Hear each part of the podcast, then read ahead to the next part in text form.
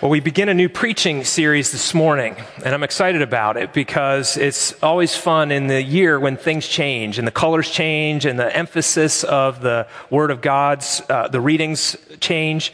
If you look at the cover of your bulletin, we have some new artwork that aligns with this series. I'm calling this series Coming Alive. And I looked at the lectionary readings that were prescribed for Lent and notice that as one of many themes that lined up with the different scriptures in there, this idea of new life coming out of what was dead. And the cover of the bulletin has a picture that's sort of hard to see of a dark forest, symbolic of darkness, of death, of being lost. And right in the front of the picture is a bright yellow flower. It doesn't seem to fit in there, but it's a promise of things to come. It's a picture of one flower coming, and we would expect that many more would begin to bloom. I wrote a little blog post about my experiences of being up in the north growing up when about Easter time, daffodils would start to pop through the snow and just little green blades of grass. And it was this contrast of what seemed very fragile life coming through what is cold and dead. And that's the theme here, of coming alive. And of course, this is going to culminate on Easter Sunday when we look not at us coming alive, but of Jesus coming alive, Jesus who is currently alive and risen. When I graduated from high school, I took a trip with my family up to Alaska. My uncle lives up there still to this day, and he took us out to a restaurant that was along a river. It was a fast-running river that had a lot of snow melt that came down from the higher elevations and just ripped through this town, and it was maybe, 200 feet or so across. It wasn't very far to get across that river, but there was a road, strangely, that came down the hillside, almost like a boat ramp would, and it just went right down into the water, and then on the other side of the river, it came right back up. And I looked at that in the late June, and I thought, what kind of cars do they have up here in Alaska? That's a bold drive. And he said, actually, the river freezes solid for like 9 months out of the year, and they actually just they clear the snow off of it like they would any other road, and you just drive right down, drive across the ice, and keep going. And he said, though, everyone around here knows there's a certain date after which you don't go across there. You have to drive all the way around the long way. And he said, inevitably, there is some fool who thinks he can make it, and his car goes into the ice, and he gets his picture in the local newspaper. Now, I share that as an illustration of you can be so confident in something and yet that thing not be strong enough to sustain you. The opposite is true as well. You can be unsure, very hesitant, iffy, and yet the thing can be strong enough to hold you. There was a car that went across right before that car and made it, right? And so that person might have been like, I don't know, and the wife's going, don't do it, and he's going, I can do it, I don't know, and made it across. And so they had very weak faith in that ice, but the ice was strong enough to sustain them. The other guy could have been like, oh, no problem, I do this every year at this day, and then he went in. So it was the object of the faith that mattered, not the strength of the faith or the trust. So keep that in mind as we consider our text today. The passage that is my focus for preaching is from the Romans Road, which is a simple evangelistic tool to help articulate what is the good news. And it's this series of scripture verses from Paul's letter to the Romans, and it goes like this. Romans 3:23 says that all have sinned and fallen short of the glory of God. And Romans 6:23 says the wages of sin is death. Romans 5:8 says God shows his love for us in this, that while we were yet sinners, Christ died for us. And then my text for today, Romans 10:9, says that if you confess with your mouth that Jesus is Lord and believe in your heart that God raised him from the dead, you will be saved. Now, that's known as the Romans Road, and it's a helpful tool, and it's not a trick formula or something. The whole thing that saves us is faith. We are saved by faith alone, and that's important. But the concept of faith is difficult. And we have some linguistic problems. We have language problems, especially in our English. In the Greek, in which the New Testament was written, the words for believe and faith are identical. They're the same root. It's just one is the verb form and one is the noun form. And we have other uses of the words faith and belief. For instance, we can intellectualize belief like this. I can believe that 1 + 2 = 3 and not have to put any commitment in that. I don't have to trust on it or lean on it in any way. I can just, I give mental assent. I believe that is true. Or the concept of faith can sometimes mean an irrational decision to trust something we know is unlikely. So the Jaguars are having a terrible season, and you're starting to go, oh, I know they're not even going to make the playoffs. And then a friend says to you, you've just got to have faith, right? How many times is there a sports movie? I'm thinking in my mind of the movie Moneyball about the Oakland A's and baseball. How many times is there a sports movie and they use the Journey song, Don't Stop Believing, as like the theme, right? Sports teams use that as their theme. Don't stop believing. Keep having faith. Even though hope is lost on the third game of the season, this team is not going to make it, right? So sometimes we use faith that way, and it's confusing. I heard a pastor one time preach on the concept of faith, and he said, for years, I have not taught this correctly. He said, I have taught faith as R-I-S-K, risk, not S-U-R-E, sure. And there's a difference there, because we can think of a leap of faith or blind faith or something like this, which really is about the uncertainty of it. But like I said, it's the object we place our faith on that matters. And Jesus is a sure foundation. Even if your faith is weak, he is not. And that's what's so important. Now, in verse 11 of Romans chapter 10, it says this, for the scripture says, everyone who believes in him will not be put to shame. Your car will not go through the ice. And the word believe in him is not as literal as it could be. Technically, it's the preposition on, believe on him. Even though we smooth it out because you wouldn't say that in English. It sounds weird. But believe on Christ. Or whenever it says, I did a word search in my computer on this, and I looked up the word believe and then in and believe on. And I did it using the Greek because the computer can quickly search everything. 40 times it's one preposition that means into, and only like 8 times it was the other one that means in, believe in Christ. It usually says believe into Christ, not just believe in him. Yeah, I believe in him, as opposed to I believe on him. I'm trusting on Christ. I'm leaning on him. I read an account of a missionary who was trying to translate the Bible into an indigenous tribe's language. And he had studied the language and was getting proficient at it. But he couldn't find any word whatsoever in their language for belief or faith. And so he said to one of the people that was there, he pulled his feet up off of the chair and leaned back so that all of his weight was on the chair. And he said, what am I doing? And in the local language, the person said a word, which basically meant I'm trusting my full weight on this thing. And then that's the word that he used to translate the Bible wherever it says believe or faith. It's about believing on Christ and putting our weight on him. The gospel passage that we just heard from Luke chapter 4 is the beginning of Jesus' public ministry. He's been baptized in the River Jordan. He comes up, he receives the Holy Spirit, God affirms him, and then the Holy Spirit drives him out into the wilderness to be tempted by Satan for 40 days. This is an important thing, because we had another man who once was out in a garden in the wilderness, and Satan came and tempted him. And the story there in the Garden of Eden was failure.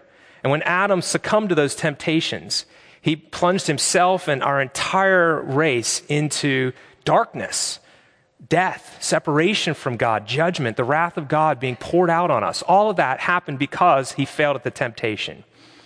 Enter the second Adam, as Paul calls him, Jesus. Same scenario, out in the wilderness. Satan's there tempting like he's the father of lies, and he's good at it. So he's attacking Jesus' identity. If you are the Son of God, if you are the Son of God. And he's just heard, remember, you are my son, with you I'm well pleased, coming up out of the river. So now here he is being tempted for 40 days.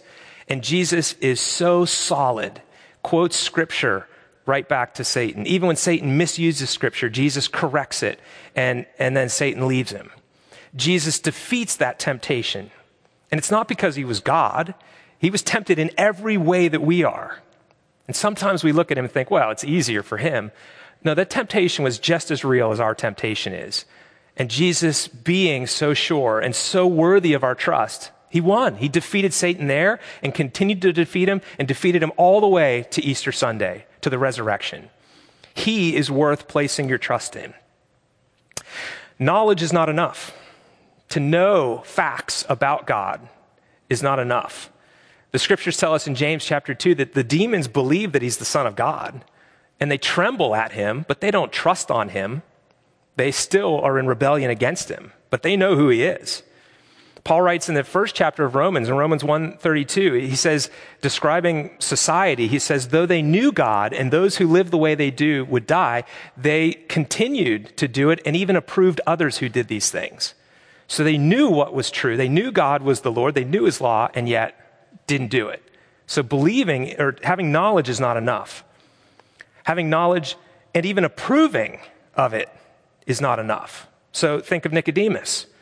He comes to Jesus and he says, Rabbi, we know you must be from God, for no one can do the signs that you are doing if God was not with him.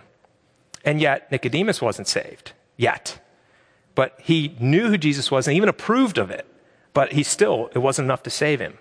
The difference is depending on him, placing your trust on him, believing into Christ. There's a movie that we've watched half a dozen times, at least in my house, Ocean's 11. Many of you have seen it. It's a remake of a Rat Pack movie. It's got the new one has George Clooney and Matt Damon and Don Cheadle and a whole bunch of Brad Pitt, a big cast, Julia Roberts. There's a scene in there I was going to show you, but when I looked it up it was so short of a scene, it wouldn't have been worth the effort. So let me just describe it. There's a scene where they, being George Clooney and Matt Damon, have to go down an elevator shaft that's full of alarm lasers.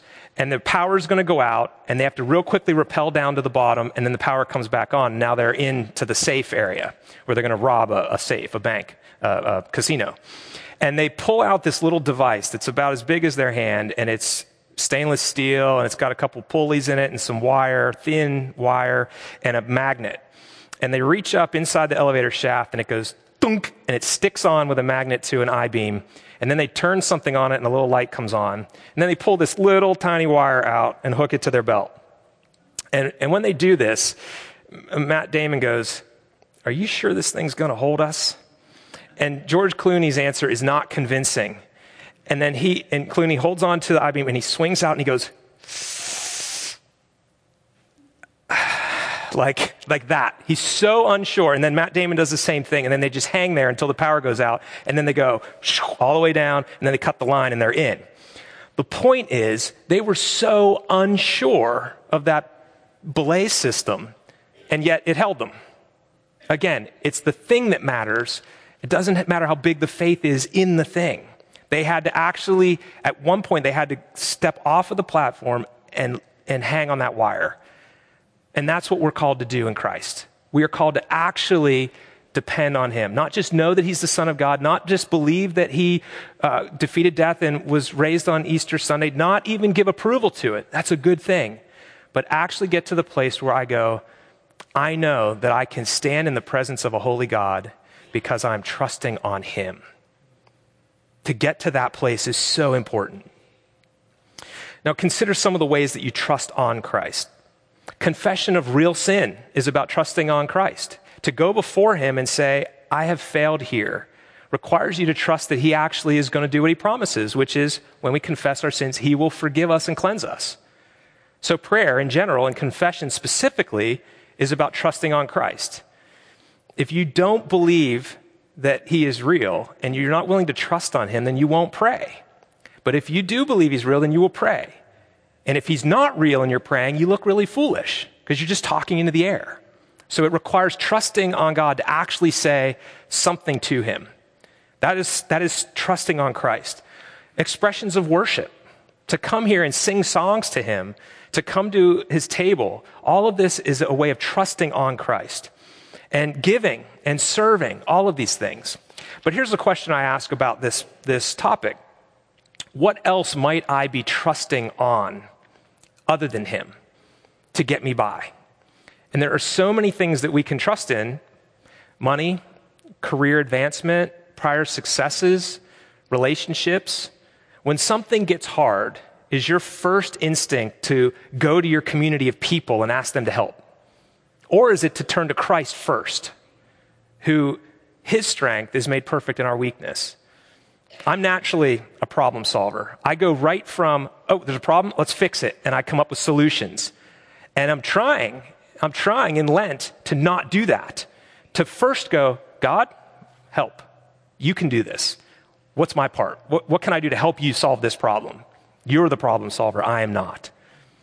I wonder what you could do in this season of Lent to trust on Christ and to not trust in false things. Because really, none of those things I described can sustain all of the challenges of this life. The last and great one being death, which all of us have to go through. You can't trust in money there. You can't trust in relationships with people there. You can't trust in your career advancements or successes in this world. There's no worldly power that's going to help you in that moment. But you can trust on Christ. He is strong enough and will carry you through that. Faith is something that must be exercised. So let's trust on Christ. Now, I recognize that there may be someone in here today who's saying, I really want to have faith, but I just don't. There's a real mystery in how this works, because the biblical concept and what the scholars call regeneration, the darkness in that forest and something making that plant start to grow, is a work of the Holy Spirit. Faith is a gift. It's something he gives. You can't just muster it up. It's a gift from him. And that means he starts to work in your life before you start to trust on Christ. He moves you to go and explore, who is this God? What is Christianity all about? What is the message of the gospel? And everyone I know who is a Christian, and if you disagree with this, come tell me. Everyone I know who's a Christian looks back and says, I thought I was chasing God. I thought I was seeking him, and now I realize he was moving first. He stirred my heart to want to understand. Then I went looking, and then I found this, and I thought I found God, but he actually found me. That is the universal experience of people. Once they get far enough down the road of faith to look back and they go, God saved me. That is it. God saved me. God moved me to pursue him, so I called out to him, and then he saved me. I was regenerated. I was given new life, and then I professed faith and trusted him. This passage in Romans 10:9 seems out of order, because it is, because Paul is simply quoting, he's using Deuteronomy 30, verse 14, as a launching platform for what he wants to say. So it's not that you confess with your mouth first and then believe in your heart. It actually, the confession is the outward expression. So the next verse flips it. And he goes on in verse 10 and he says, for with the heart one believes and is justified, and then with the mouth one confesses and is saved. Both justified and saved have to work together here.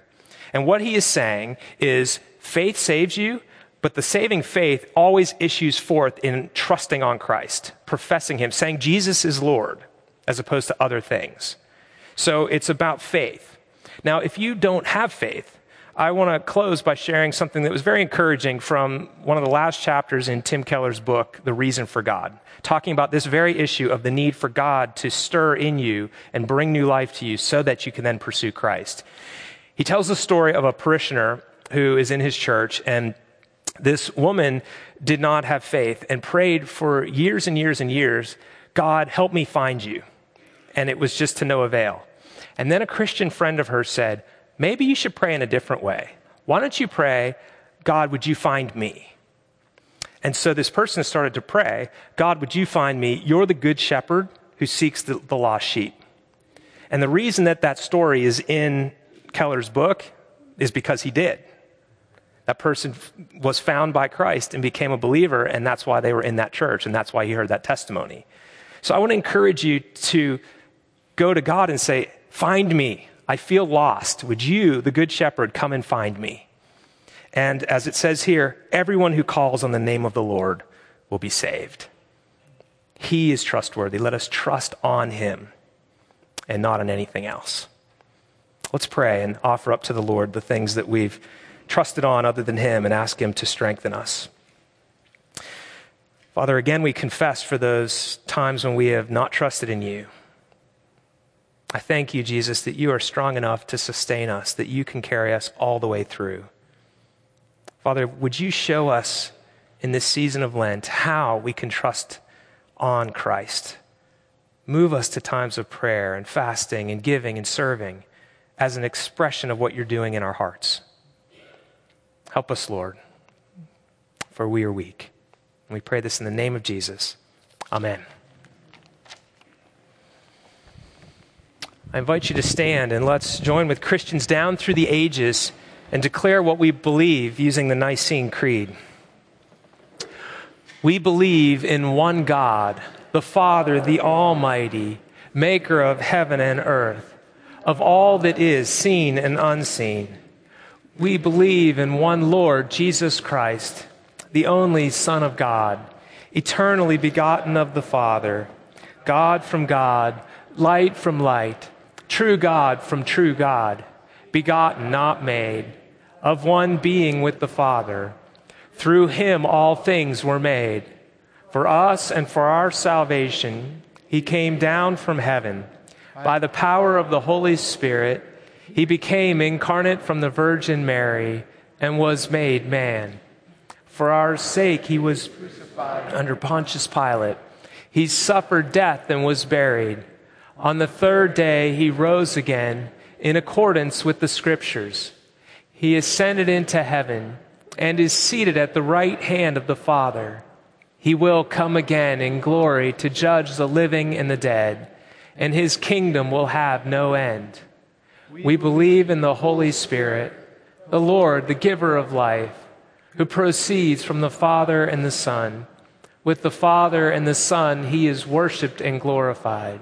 He has spoken through the prophets. We believe in one holy, Catholic, and apostolic church. We acknowledge one baptism for the forgiveness of sins. We look for the resurrection of the dead and the life of the world to come. Amen.